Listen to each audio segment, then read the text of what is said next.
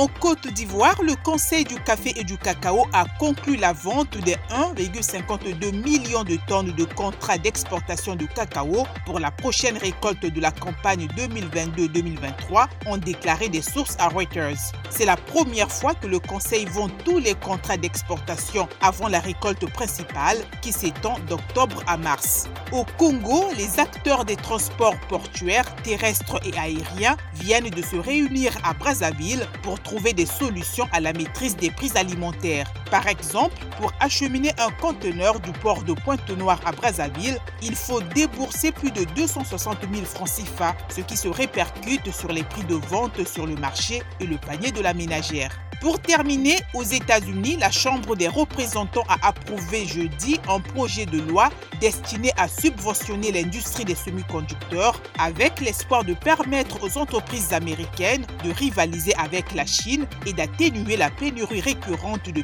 puces qui a affecté nombre de secteurs. Par ailleurs, la Chambre autorise la location de plus de 170 milliards de dollars sur 5 ans pour aider la recherche scientifique américaine.